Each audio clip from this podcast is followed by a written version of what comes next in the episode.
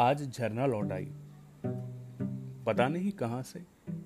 जहाँ से भी लौटी है, उसकी हालत मुझे ठीक नहीं लगती। सूख कर कांटा हो गई है और पीली पिच। टैक्सी पर आई थी, अकेली। एक छोटा सा सूटकेस।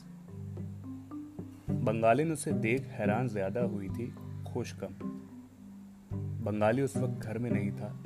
देवी उसे देख पहले बहुत उछली थी, फिर वो भी दब गई।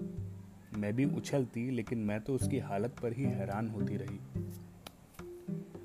वो मुझे देख मुस्कुराई थी। उसकी मुस्कुराहट भी पीली थी। बंगालिन के गले लगते ही उसने रोना शुरू कर दिया था। बंगालिन ने भी। मैं सफ़ाई करने ऊपर चली गई थी। ऊपर देवी रो रही थी। मैंने उसे पता नहीं चलने दिया कि मैंने उसे रोते देख लिया था।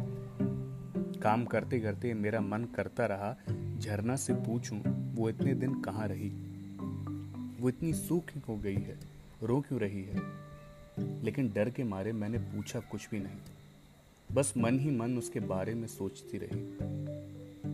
उससे बातें भी करती रही, मन ही मन। झरना दीदी, इतने दिन आप कहाँ गायब रही? क्या बीमार थी? आपका वो दोस्त आपकी साथ था? झरना दीदी, क्या आपने उसके साथ शादी कर ली? दूसरे धर्म के मर्द कैसे होते हैं? वो भी आधे नामर्द तो नहीं होते।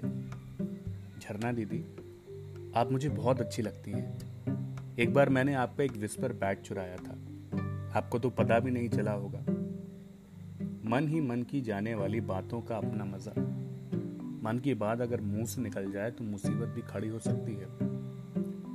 आज मेरे मन में बार बार आ रहा था झरना से पूछ लूँ, झरना दीदी, कहीं आप किसी डॉक्टरनी से अपना पेट तो साफ़ नहीं करवा आई अगर यही बात मेरे मुँह से निकल जाती तो झरना नाराज़ हो जाती। इसलिए कहते हैं, मन की बात मन में ही रहे तो बेहतर।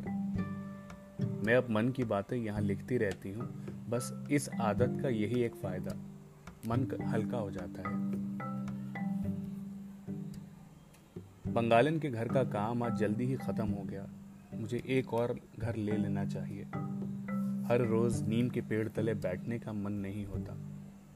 घर लौट टीवी देख सकती हूँ। टीवी पर भी फिर वही बकवास, वही उछल कूद वही मज़ाक, वही तू तू मैं मैं।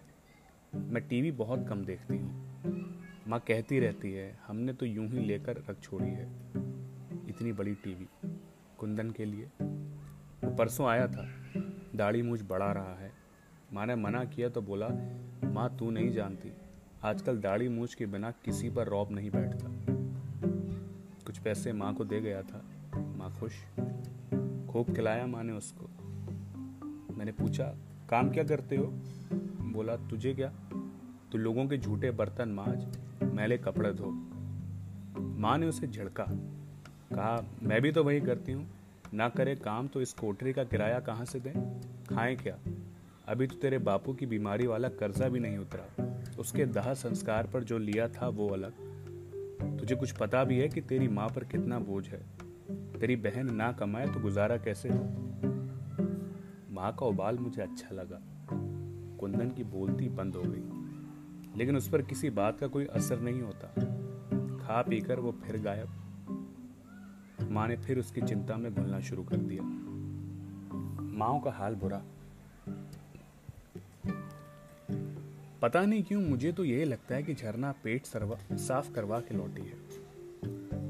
अपने उस दोस्त से लड़ झगड़ कर। बंगाले ने फिर बिस्तर पकड़ लेगी। पेट साफ़ करवाने के लिए झरना भी किसी ऐसी वैसी डॉक्टरनी के पास ही गई होगी, चोरी छिपे। इसीलिए तो इतने दिन गायब रही।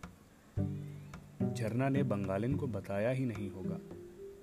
हमारे गाँव की डॉक्टरनी का काम खूब चल निकला है। रात देर तक उसकी दुकान जगमग करती रहती है। दूर दूर से लोग आते हैं। दूर वाले ही तो आते होंगे। यहाँ के उसके पास थोड़े ना जाएँगे। ये काम तो चोरी छिपे ही होता है। झरना ने पता नहीं कहाँ करवाया होगा। लेकिन करवाया क्यों? उसके दूसरे धर्म वाले दोस्त ने शादी करने से इनकार कर दिया होगा। कुंवारी माँ कैसे बनती? नीना गुप्ता की बात और है। वो एक्ट्रेस है, मशहूर है और दिलेर भी है। वो मुझे अच्छी लगती है। उसका सांस मैं हर सोमवार को देखती हूँ। उसके सारे सीरियल मैंने देखे हैं। एक सीरियल नौकरानी नाम से भी बनना चाहिए और एक नौकर नाम से। दोनों को मिलाकर एक ही क्यों नहीं? नौकर, नौकरानी। शायद बन ही चुका हो। बने तो मजाकिया ही बनेगा। वो मुझे अच्छा नहीं लगेगा। टीवी और फ़िल्मों में नौकर नौकरानियों के पार्ट हमेशा मजाकिया क्यों होते हैं? उन्हें हमेशा हकलाते, मिमियाते और हाथ जोड़ते क्यों दिखलाया जाता है? उन्हें जानबूझकर ऐसे कपड़े पहनाए जाते हैं कि उन पर हँसी आए और उनसे जानबूझकर बेहुदा हरकतें करवाई जाती हैं। मुझे तो हँसी के बजाय गुस्सा आता है। बकवास सोच रही हूँ क्योंकि मैं नौकरानी हूँ। मेरी माँ नौकरानी है। मेरी नानी और दादी भी नौकरानियाँ ही रही होंगी। माँ कहती है, गाँव में तो हम जैसों से जमींदार लोग मुफ़्त में काम करवा लेते हैं, बेगारी काम। वो कहती है, गाँव से शहर बेहतर, मेहनत मजदूरी का पैसा तो मिलता है, पूरा ना सही कुछ तो मिलता है, गाँव में गरीब की हालत और बुरी। कहती है, इसीलिए तो गरीब बेचारे गाँव से भाग शहर में आ जाते हैं, भले ही उन्हें भीख मांगनी पड़े। माँ ने भी तो एक बार भीख मांगी थी। क्या पता कितनी बार मांगी थी। एक बार का तो उसने बता दिया किसी रो में आकर। फिर उसे शर्म आ गई होगी और उसने बाकी बात अंदर ही दबा ली होगी। झूठ हम डर के मारे ही नहीं, शर्म के मारे भी बोलते हैं।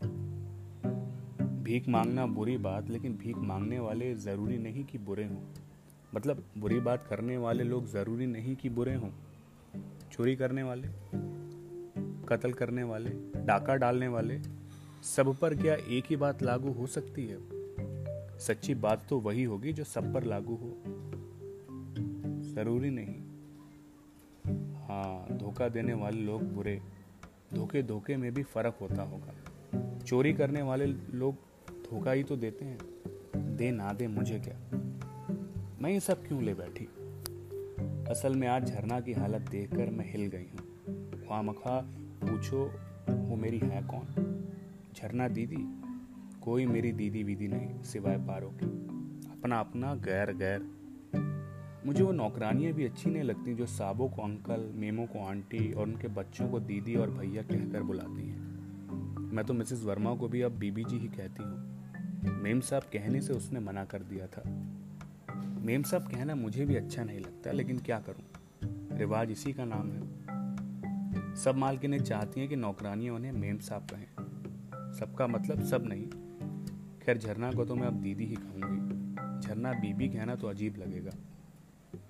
वैसे हो सकता है उसे कुछ भी ना हुआ हो, वो यूँ ही थकान की वजह से पतली और पीली लग रही हो। और मैं यूँ ही अंदाजे लगा रही हूँ। अंदाजे लगाने की आदत भी बुरी है। आदतें सब बुरी हैं। बस, आज और नहीं।